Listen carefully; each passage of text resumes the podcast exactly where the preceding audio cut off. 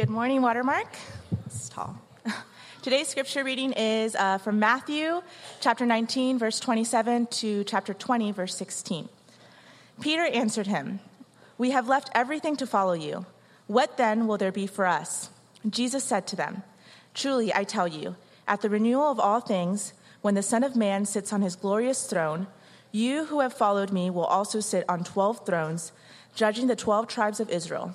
And everyone who has left houses, or brothers, or sisters, or father, or mother, or wife, or children, or fields, for my sake, will receive a hundred times as much and will inherit, and will inherit eternal life. But many who are first will be last, and many who are last will be first. For the kingdom of heaven is like a landowner who went out early in the morning to hire workers for his vineyard. He agreed to pay them a denarius for the day and sent them into his vineyard.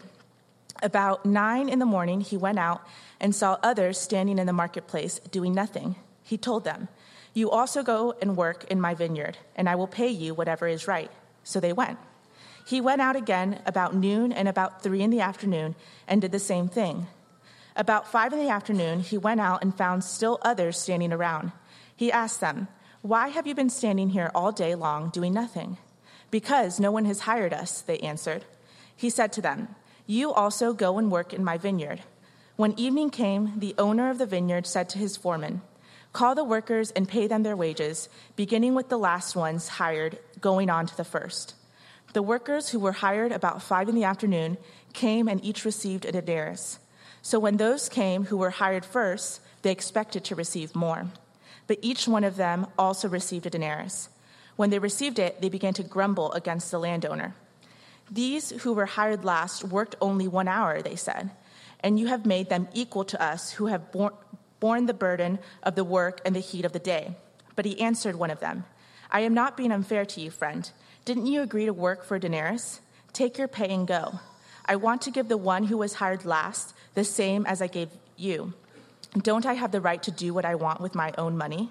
Or are you envious because I am generous? So the last will be first, and the first will be last. Right. well done. Long passage. Hey, good morning, everybody. I'm going to hide this in the woods. And glad you're here. My name's Tommy. Uh, and uh, we have a very big passage today. Um, a few things to point out before we get going. Um, I want you to do your best to ignore the chapter separations and the verse separations in this passage honestly, in most passages.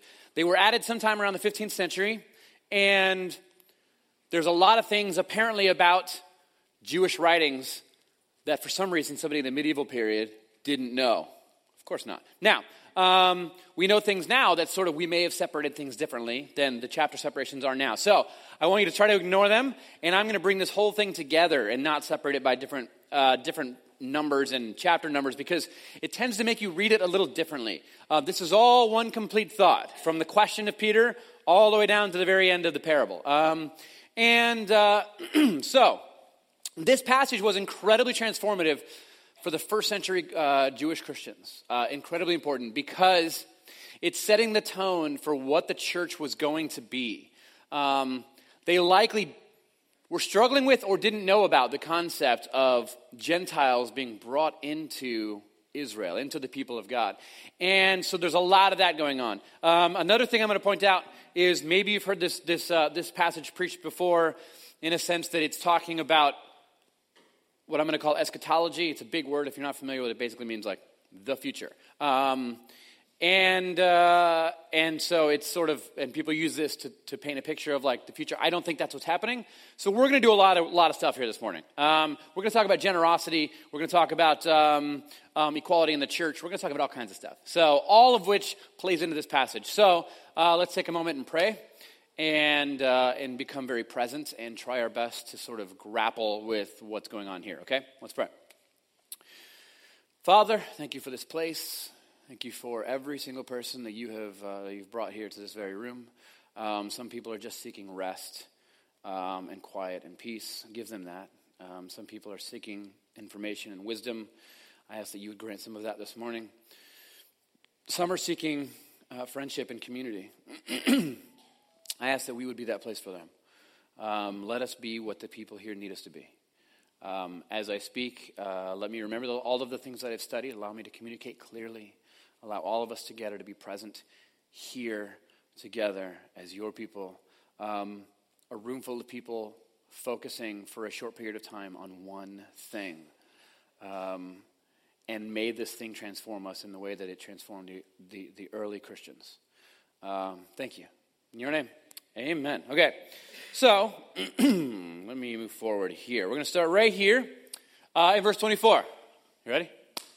Here we go. Okay, now, uh, Peter answered him, okay, I have to stop here because that means there was something going on, a question happening. Now, Jesus has been talking about this rich person um, who he said, Yeah, you want to follow me? Go sell all your stuff. It's been this ongoing conversation for the last few weeks about the part that wealth plays in the kingdom, those who have more, those who have less. What, what part does all this play? What did wealthy followers of Jesus do? Um, what is God calling us to do? So, um, we talked about that. And then Peter has this question after this whole thing happens. Peter says, we have left everything to follow you. What then will there be for us? So, first off, question is wildly inappropriate um, and highly irresponsible. Um, so, uh, Jesus doesn't, as, as most teachers would do, get upset about this inappropriate question. Um, he probably understands where they're coming from. Um, the Jewish people have a very long line of, uh, a very long history of following God as best they could and falling and, and, and coming back to God. Um, and these are our young Jewish boys following this rabbi who they're assuming is going to set up his kingdom. And they're, they're thinking, We've left, left everything for you. What are we going to get out of this? Is the question he's asking. Um, again, inappropriate. It, this is sort of like, this is sort of like, uh, let me steal a plot from a movie, shall I?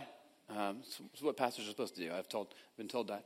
Um, now, Let's say a meteor is heading for Earth, and you have a special skill, and, uh, and, and you have been chosen, like, you're going to do this thing, and you're going to destroy this meteor, however, depending on which movie you watched, um, and, and blow this thing apart. Now, and the question you respond with when, when they come to you and they say, You're going to save everything, and you say, Yeah, but what's in this for me? What do I get out of this?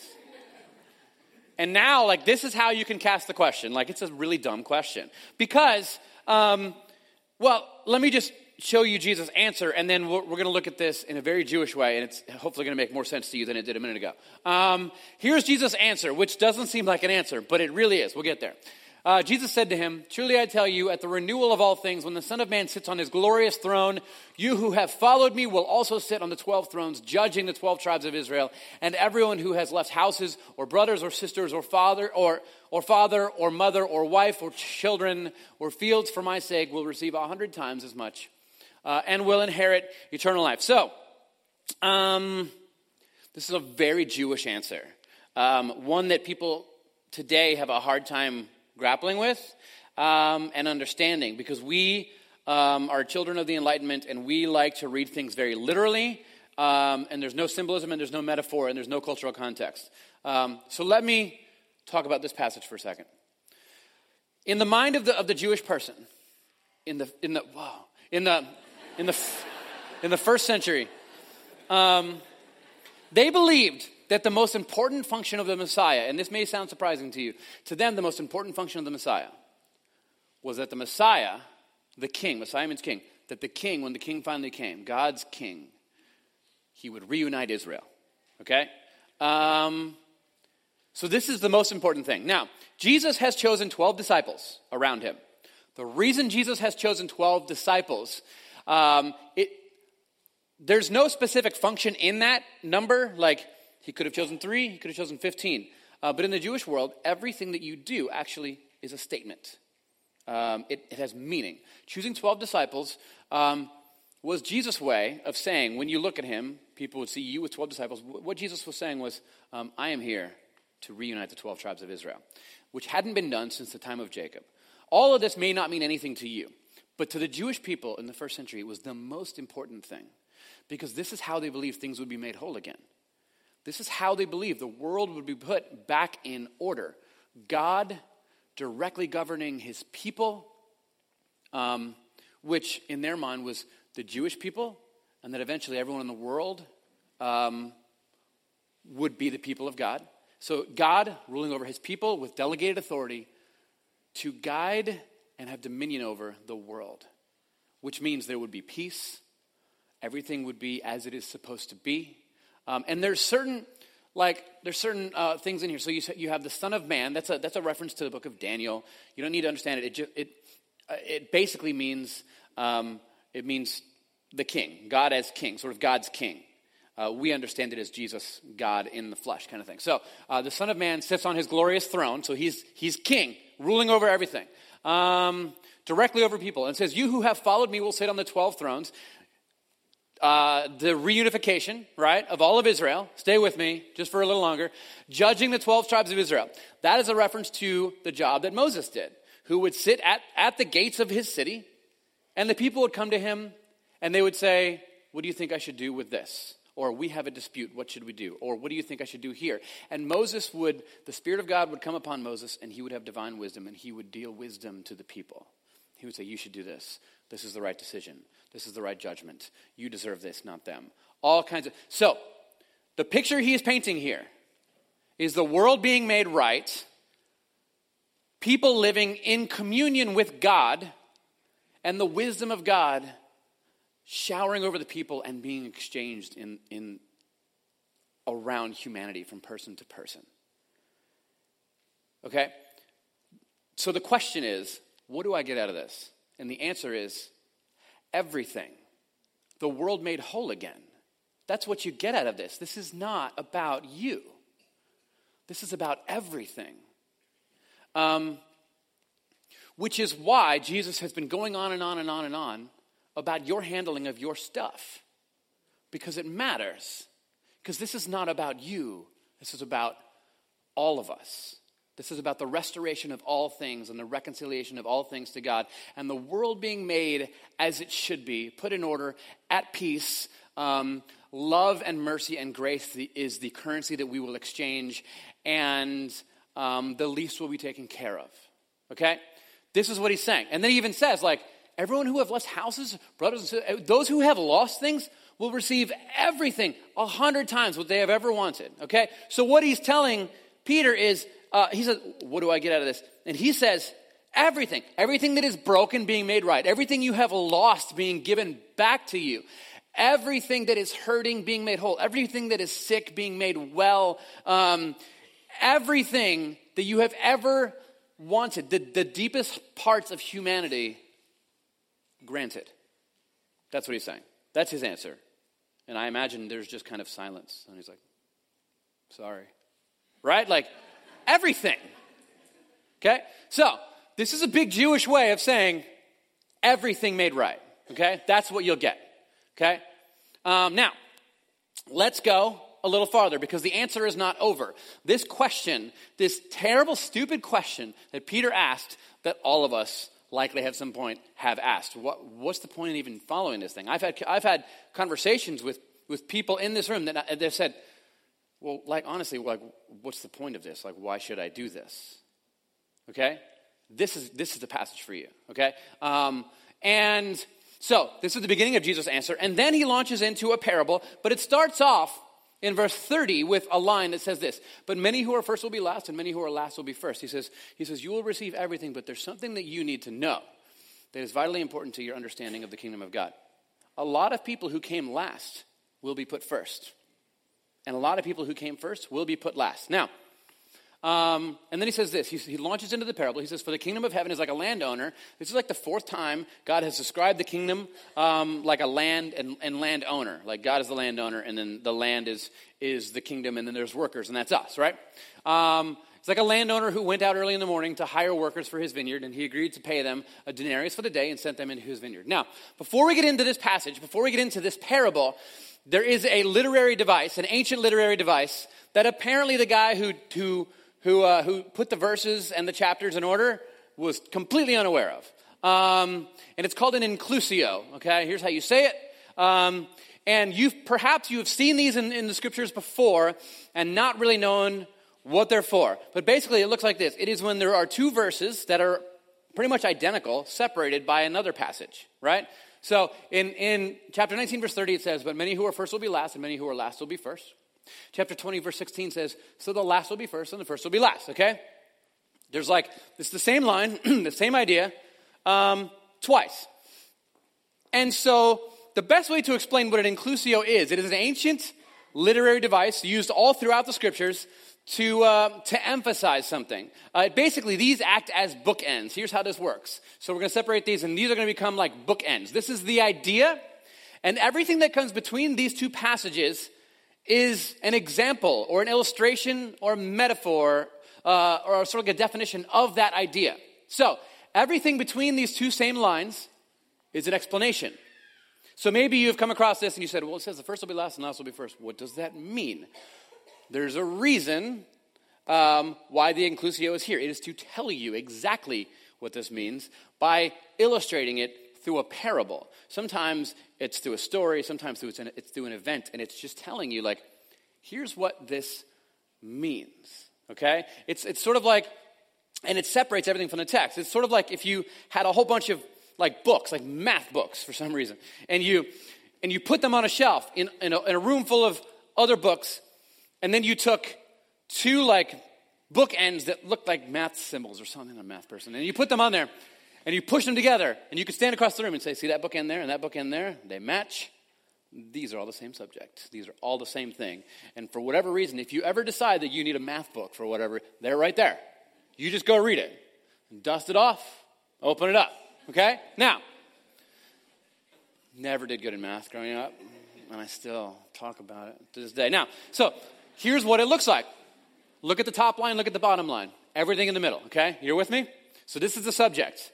This is part of the answer that Jesus gives to Peter. Very important to understand this, okay? Because Peter is going to, re, uh, Jesus is really going to let Peter have it here uh, through this brilliant little parable. So, we're not going to read this whole thing again. We just read it. Um, let's walk through it a little bit and give it a little bit of context and uh, open it up and try to understand. So I'm to here's here's the Jewish workday in the Mediterranean. It's not just Jewish. It's in the Mediterranean. Here's the workday. The workday starts when the sun comes up. They didn't have watches or clocks and stuff like that. Well, well, sort of did. Uh, and in the evening, when the sun goes down, you're done working and everyone goes home. Now, um, it is a full workday. It is 12 hours. So. Um, there are the people that show up at six in the morning. They have a contract. The landowner has said to them, I will give you one denarius. One denarius is one full day's wage. Uh, I will give you one denarius, and you uh, will work in my field and you will harvest, okay? Um, and then they get to work. He goes out about the ninth hour, three hours later, um, and he goes out and there is, uh, there's, there's people in the marketplace. Now, these people standing around in the marketplace are what's called um, uh, they're, they're, laborers, they're just day laborers. Um, and they are likely people who have fallen on hard times. They, they don't have specifically a trade that is profitable at the moment. Um, they maybe have lost status, um, social status, political status, power. Maybe they are part of an overthrown people and they're traveling. Either way, they're relatively desperate. Um, people who were laborers who were like sort of owned by families would live in a house with people and they weren't necessarily in danger of starvation. The people in the center of the town, whether or not they were slave or free people, um, if they were slave, it means their house fell apart and they were out on their own or they were kicked out. Um, either way, they were in a really desperate situation that nobody else was in because they were not going to be fed and they had to find some food. And missing work for a single day, not getting that denarius, their children could starve to death. So this is the situation we find that all we know is they're day laborers. We don't know their status or anything else. Um, and so he goes at 9 o'clock and he finds them there and he says, why don't you go work in my field as well? He goes back at 12 and he finds more people and says, hey, go work in my field. He goes back at 3 o'clock in the afternoon and he says, why have you been, he finds some people, he says, why have you been standing all day long doing nothing? And they say, because no one has hired us. Uh, he said to them, you also go and work in my vineyard. He comes back at 5. There are again more people. There's only an hour left of daylight. He says, go to my field and work. I'll pay you. Go, go work. And they run, and they all go. It's not hard to find people to work in your field. Now, this was all very normal in the Mediterranean world, um, especially if it was like uh, grape harvests, from what I've read. Uh, those had to be harvested like in a day or two before the, the heavy rains came and wiped everything out. So this guy had to find people quickly. Um, all of that is very normal, okay? Now, at the end of this, we get to verse, uh, what is it, 8 through 10 here? Yeah. Um, and it says this When evening came, the owner of the vineyard said to his foreman, Call the workers and pay them their wages, beginning with the last ones hired and going on to the first. And the workers who were hired about five in the afternoon came, and each received a denarius. So then those who came who were hired first, uh, uh, I'm sorry. So when those came who were hired first, they expected to receive more. But each one of them also received a denarius. So the, the, the owner, um, and this is where Jesus in the parable literally uses the line the first will be last, last will be first. He lines everyone up um, and the last ones who came are put first, and the first ones who came are put last, and they're all lined up depending on when they got here. People at 5 o'clock who have only worked an hour, their clothes are still clean, they've barely broken a sweat. They're like, We're done already? Oh, sure, pay me, whatever. Um, and there's people in the back who are just exhausted, been working all day long. And they're all lined up first, last, last, first. Okay? So here we are. Um, and here's um, basically what happens. Um, so if you separate this on the timeline here and you put the hours worked, you start at the end and you pay the person at the end who has worked one hour. And he says, give them a denarius. And he gave them a denarius. Now, for a split second, everyone in the line is so excited. Okay? The guys at the front are really excited because they only worked an hour, they just got a full day's wage. Okay? Which makes everyone else down the line start thinking, wait a minute, I've been here 12 hours. I'm going to get 12 days' wages. I'm going on vacation. Like that. this is happening. It's uh, our payday is coming in. All right, it's time. Um, we have found a guy who can't do math. Uh, it's like me if I owned a field. Um, we have found a guy who can't do math, and here we are. We're all about to get paid, okay? So he works down the line. You get a denarius. And for a moment, there is unanimous joy as everyone is excited. And then he moves down the line a little farther, and you, three hours, a denarius. And you, six hours, you also get denarius. And you know what? All of you, one single denarius for all of you. You're all going to get a day's wage. So, it is at this point that things start to go a little wrong. It is at this point that the people in the back are like, hold on. Um, we've been here 12 hours, they've been here one hour. Now, they're not upset that they're getting paid a denarius. They're upset that someone else is getting paid a denarius. They're upset that someone else is receiving something that they did not work for. Okay? Now, that is the heart of this whole thing. That's where all of this sort of um, like comes up from. Now, uh, so um, let's see. Hold on just a second. Okay, so let's, let's go right to the text here. Uh, when they received it, they began to grumble against the landowner. Those who were hired last worked only one hour, they said. And you have, you have made them equal to us. That's the real offense, isn't it? You've, you've made somebody equal with me, right? Because for somebody who is expecting more, who has received more and has been told you're going to get more, for someone else to receive the same, it doesn't feel equal. Actually, it hurts. It's offensive. I feel a little oppressed, right? Like equality can actually hurt people who aren't expecting it. Okay? They can feel this rage that bubbles up inside of them. Part of this is what Jesus is confronting in the church because he knows the Jewish people later are going to have to deal with this. Okay? And he also knows that every society has to deal with this. We deal with this now, right? So, here we are. Uh, those who were hired last worked only one hour. He said, You have made them equal to us, who have borne the burden of the work and the heat of the day. Um, so, I know their thoughts. I could have just worked an hour and received everything. I could have done less and gotten it. How upsetting is that, that I could have done nothing and gotten paid? Like, that is the complaint that you kind of hear. Stuff like that. I, Oh, you mean I could just do nothing instead of being here working? Right? Like, that is, we hear this stuff kind of all the time. This is a conversation that people, this is not a new conversation. This is an ancient conversation. And Jesus dives into this, this very conversation. Um, now, let's be clear those who worked all day didn't lose anything, they lost nothing. They got exactly what they had worked for. That's not what they're upset about. They're upset that somebody else got something that they didn't work for. They're not upset about getting paid a denarius. They're upset about other people getting paid a denarius. I know people who, um, who aren't upset that people, um, that people get paid well. They're upset when people get paid more than them. There is, there is a part of us uh, in our human nature that's like we want people to do well, but we don't want people to do better than us.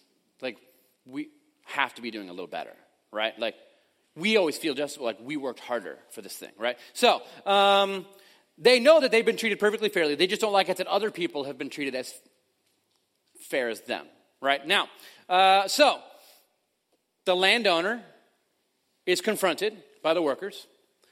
Um, so uh, he says, I am not being unfair to you, friend. Didn't you agree to work for a denarius? Take your pay and go. I want to give to the one who was hired last, the same as I gave you. Don't I have the right to do what I want with my own money? Or are you envious because I'm generous? Okay? The whole thing is super awkward, right?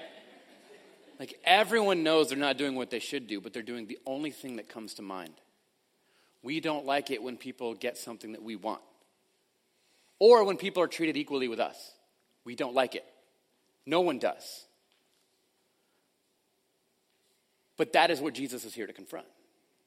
Okay? Now, let's go a little farther. Um, so basically, I mean, the, the first question that rises up, like, would you be mad?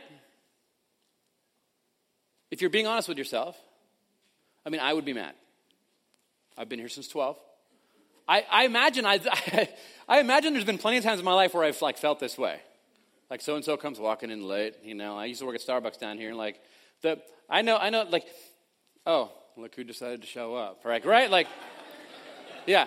And I bet they already clocked in three hours ago. You know what I mean? Like, so we all know this. We know this feeling.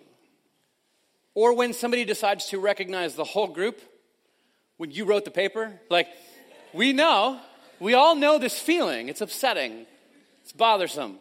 Um, and, and we all know this. And here's the thing the, guys at, the guy at the end, it's sort of like one of his thoughts is like, when you gave him a denarius, and I've been here 12 hours, and you gave him a denarius, I thought you were going to be generous. And he's like, I was being generous. And he goes, No, no, to me, not him. Do you see the problem? Like, I want you to be generous to me. I don't want you to be generous to other people.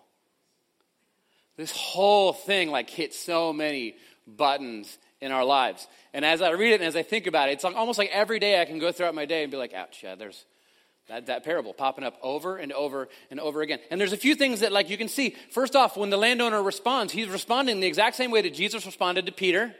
Okay? Jesus didn't blow his doors in and say, What is wrong with you? Like, this is the third time you've asked about the power you're going to get in this place. Instead, he's like, Let me tell you a tale.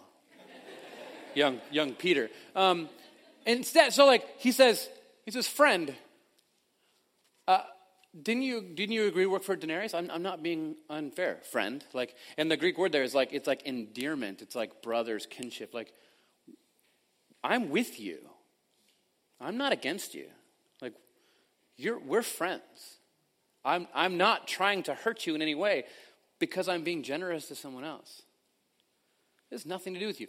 You you agreed to work for this and i'm giving you this.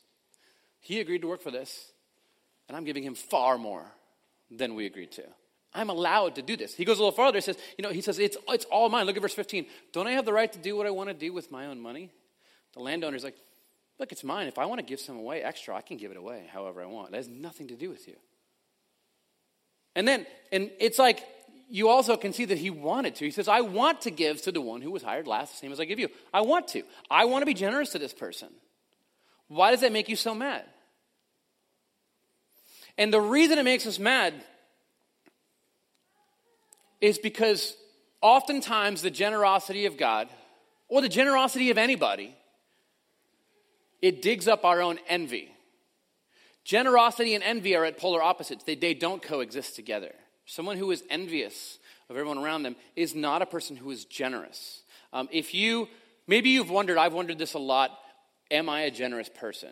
Have you ever wondered if you're a generous person and it's really hard to put your finger on it because you're like, you wonder like if the opportunity arose today and someone was in need and I had the specific ability to help them right now, would I do it? I'd like to think I would, of course, and you do too.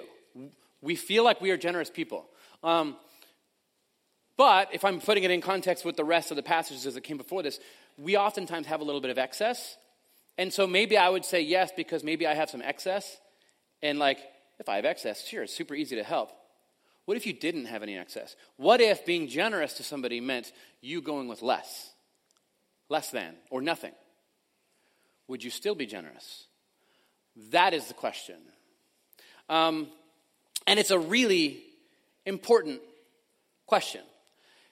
And so there has to be ways to know whether or not we are generous people and whether or not we would. And I think there are specific, what I've learned over the years is there are specific things that you can look for in your life and, and that, that are sort of indication markers of like whether or not you are actually a generous person. One of those things is it's very, very simple, but it's very, very difficult at the same time. Can you celebrate the good wherever it happens? It feels easy to do. You see people receiving wonderful things. Usually, I mean, the things that get shared the most on like social media are, are when people who have less receive something beautiful. And we cry and we're like, that's amazing. And we love it and we share it. What about when someone who is exactly equal with you receives something else? Read those comments. Someone who maybe has a little bit excess and they receive something wonderful. We tend to be very critical.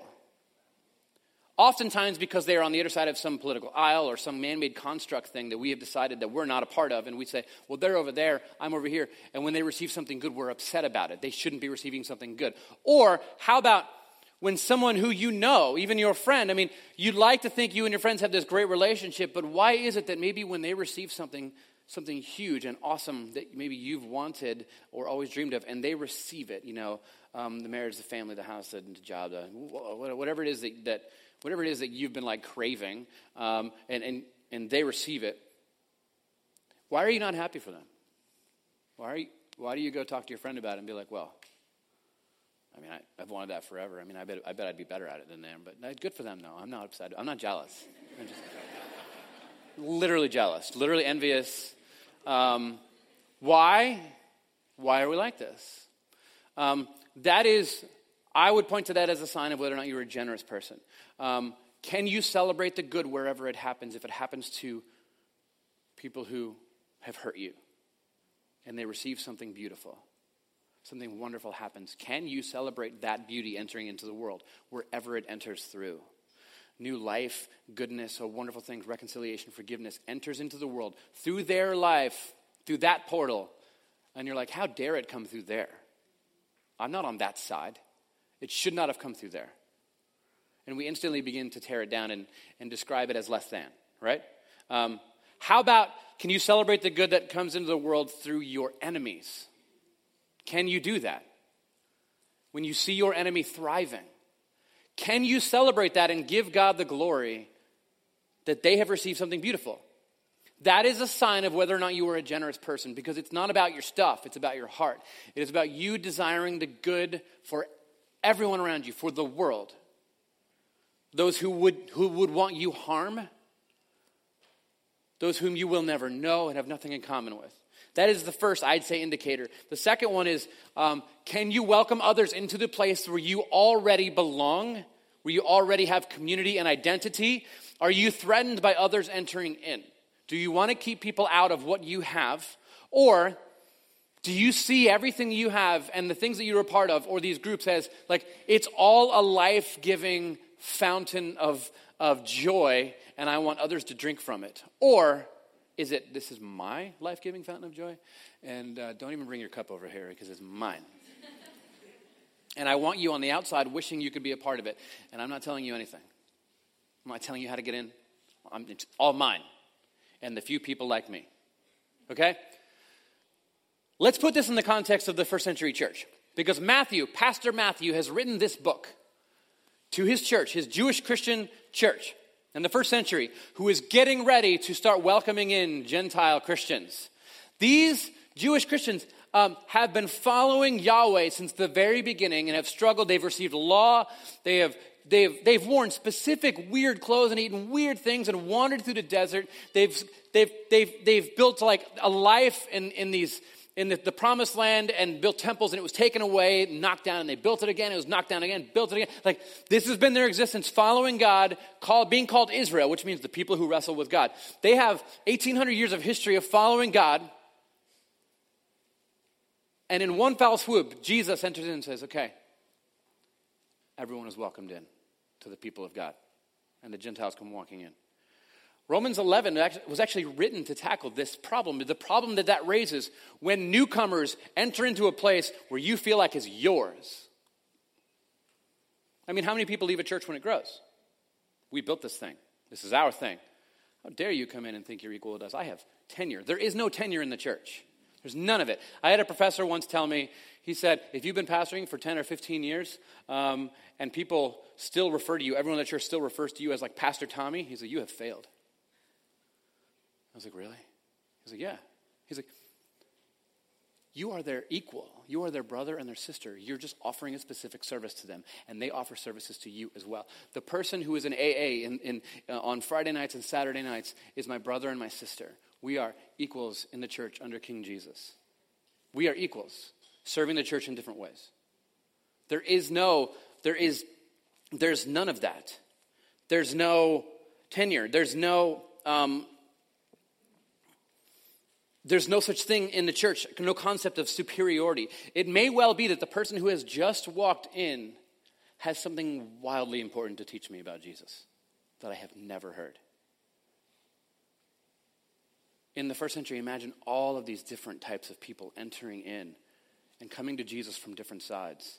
Each of them from different, some slaves, some free, some rich, some poor, women, men, eunuchs, all kinds of people entering in, all being living life from a different experience, all being embraced by Jesus, understanding the future God has for this world, taking a seat at the table, taking communion, being baptized, all of them looking at God from different sides and offering something new to say. And the beautiful picture of the family of Christ that that is. That there is no superiority, there is, there is none of it. And it's the, it's the best where Jesus ends this thing with, with like this question Are you, are you envious because I'm generous? Like that question is a question that I wish would like ding in my head automatically when I like see stuff. And I'm like, Are you envious because I'm generous? No. Yeah. so you see something and you're just like, whatever.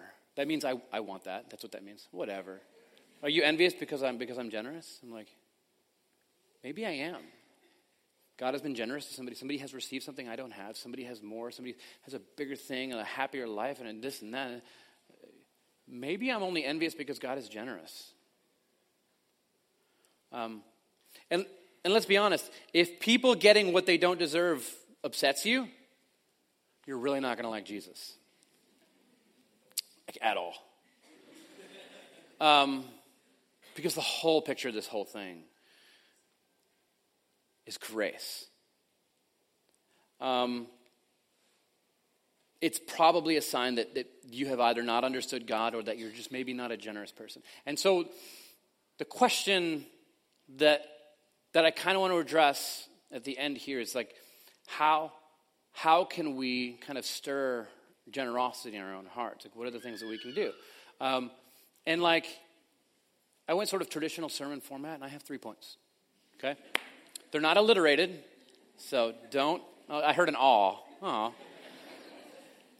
Sorry. Um, now, so generosity, I, I, would say it begins by learning to receive. I think that's a really important thing to understand. Um, a lot of people have a hard time receiving.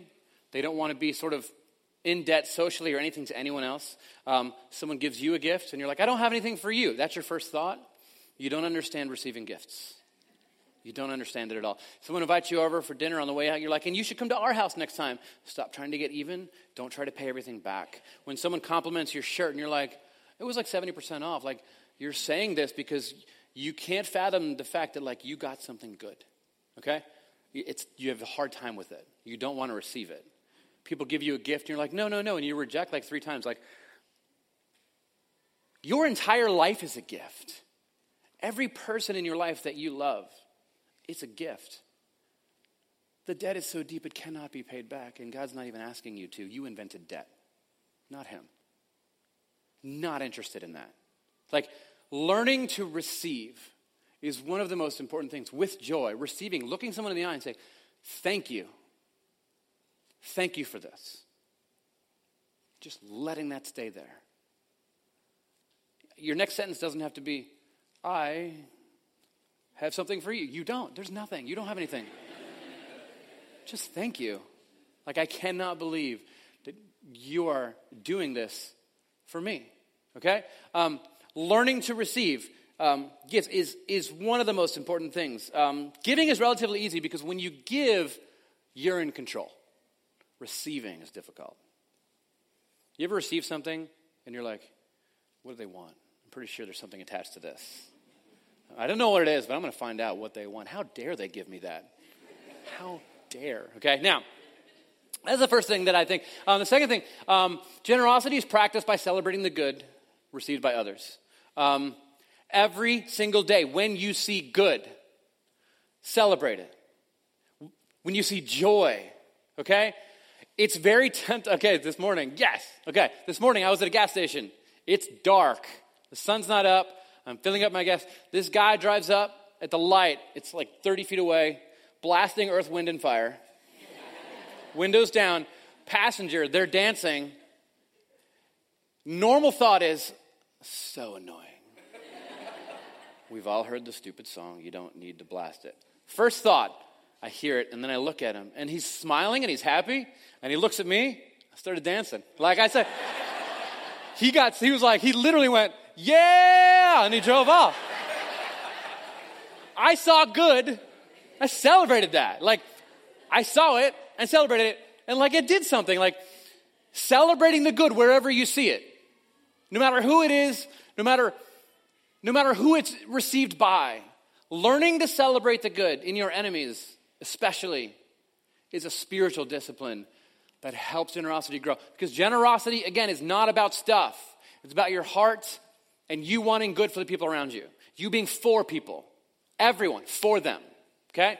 And the third thing I think is really important is that it's maintained. Generosity is maintained by daily prayer and meditation. Um, a really powerful exercise I think you should do at certain times in my life. I have to do this, and I probably should do it every day. Uh, spend a few minutes. Um, if you find yourself constantly pondering that person who hurt you, who drove that knife in super deep, who um, who you can't stop thinking. There's activities that bring them back to you. There's music you can't even listen to anymore that you loved because when you hear it, you think of them and they ruined it for you. Uh, when you think of this person, spend some time in silence and prayer and meditation and maybe maybe do this. Picture them and then Jesus handing them a gift and look at the smile on their face and look at the joy rise up within them as the king of all hands them a gift. And at that point, I want you to imagine yourself then handing them that gift. And it's very difficult. You don't want them to be happy. You don't want them to receive anything good. You want them to feel everything bad that you have felt. But a daily regimen of stopping and pondering someone else's joy is an important step to understanding how generosity can grow and be maintained in your own heart. It's a really, really important thing. Uh, I would recommend, I'm going to do this, this in the next couple weeks too. Uh, I, am just going to throw this out there. I would love it if we would do this together. Find something that, something that you love, that you own, that you love, that is important to you maybe, and give it away. Just give it away. And, and then feel it. Look at them, watch them receive it, feel what happens to you. And then a few months down the road, you know what's going to happen? You're going to think, uh, you think I'm about to say, you're going to be so happy. No, you're literally going to think, I should not have given that away. At that point, it is time to give something else away, to feel it again. Let somebody feel that joy and then feel that with them. Most people only feel joy when they get what they want. That is the only time they feel joy. If you spend your time giving joy to other people, you will feel joy all those other times too. And it's all available to you all the time. Give it away. It, it really doesn't matter. Everything that is lost will be given back. Everything that is missing will, missing will be found. Everything broken will be made whole again. That is what we have to get out of this. I imagine Peter at the end of this whole thing just dumbfounded, like, I'm not asking any more questions. Are you envious because I'm generous? Will you continue to be envious because I'm generous? I think this is a great time to enter into communion. Um, our communion servers, you guys can take the elements and spread around the room. why don't we just practice a spiritual discipline right now during communion? Why don't you take some time? I want you to ponder that person who hurt you, that person who you don't want good things to come to. And I want you to imagine the love of God being poured out upon them. I want you to imagine the embrace of the Christ wrapped around them. I want you to imagine them receiving something good. Watch their face light up with joy. And then imagine you taking part in that somehow. And it's difficult and it hurts you will grow. Your heart will begin to change. Deep down at the bottom of all, a person who is formed by Christ wants the good for everyone, is for them, and wants them to be restored and made whole again. So, why don't we practice that today? Our, our, uh, our community servers are going to spread around the room. Um, there's two elements the body of Christ broken for you, the blood of Christ poured out for you. Um, we do this to remember Jesus. Um, not just to remember, but to take part, to receive um, the nourishment and the understanding and the wisdom of the gospel, and we go out and try to do likewise. Allow ourselves to be broken and poured out for others. Let's, uh, let's pray, shall we? Father, thank you for this place. Give us the most incredible December we've had in ways that we, that we didn't expect. Maybe it involves loss. Maybe it involves generosity. Maybe it involves giving away. Maybe it involves receiving. Whatever it is, um, prompt that generous heart, the heart of God within us, um, that wants all things and all people to be restored and is willing to allow ourselves to be broken and poured out so that that can happen. Thank you, Father. Amen. Take some time, talk to Jesus.